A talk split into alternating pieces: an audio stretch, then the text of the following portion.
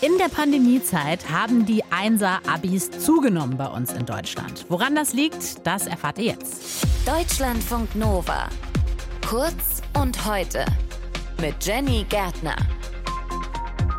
Das Abitur steht an. In zwei, drei Monaten ist es wieder soweit. Vielleicht seid ihr ja schon am Lernen oder denkt euch, oh Gott, ich muss das und das noch alles machen. Äh, hab mir hier schon schön alle Unterlagen sortiert. Vielleicht seid ihr auch eher so die Typen so Last Minute. Ihr lernt dann einfach so paar Tage vorher. Auch das ist möglich. Wie auch immer ihr es macht, wir haben auf jeden Fall jetzt eine Info für euch, die euch vielleicht freuen wird. Denn in Sachen Notendurchschnitt im Abi gibt es gute Nachrichten. Lena Korbchen aus der Deutschlandfunk Nova Redaktion. Äh, was sind das für neue Infos?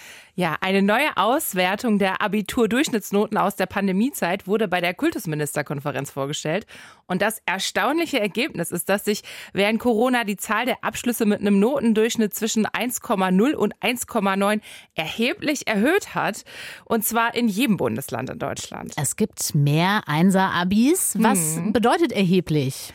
In Berlin und in Baden-Württemberg stieg die Anzahl an Schülerinnen und Schülern mit einem Einser-Abi um mehr als 10 Prozent, was ja schon echt richtig viel ist. Voll. Und in jedem Bundesland in Deutschland ist es mittlerweile so, dass eine Note zwischen 1,0 und 1,9 von mindestens einem Viertel des Abschlussjahrgangs erreicht wird. Thüringen und Sachsen sind übrigens die Bundesländer mit den meisten Spitzenabschlüssen.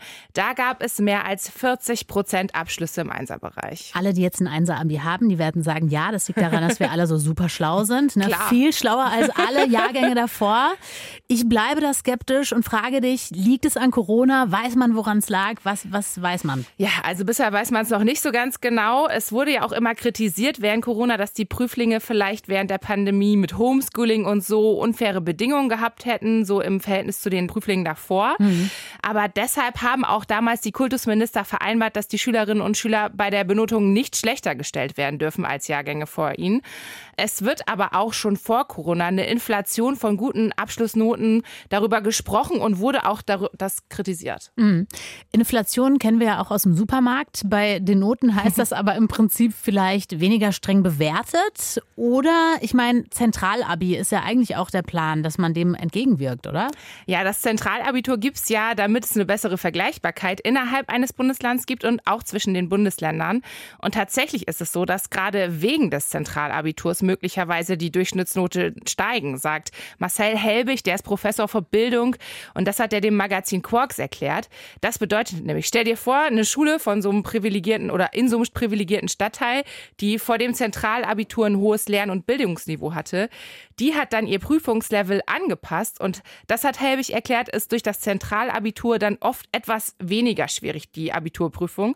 Und dadurch sind seiner Meinung nach dann auch wesentlich bessere Noten zustande gekommen. Ja, es gibt mehr Einser-Abis bei uns in Deutschland. Ist auf jeden Fall eine spannende Info. Die gab es von Lena Korpion aus der Deutschlandfunk Nova Redaktion. Und wenn ihr euch fragt, hey, die Prüfungen stehen an, wie kriege ich diese ganze geballte Info-Power in mein Hirn rein. Dazu haben wir neulich ein Gespräch gemacht. Die Infos und Tipps dazu findet ihr auf deutschlandfunknova.de. Deutschlandfunk Nova.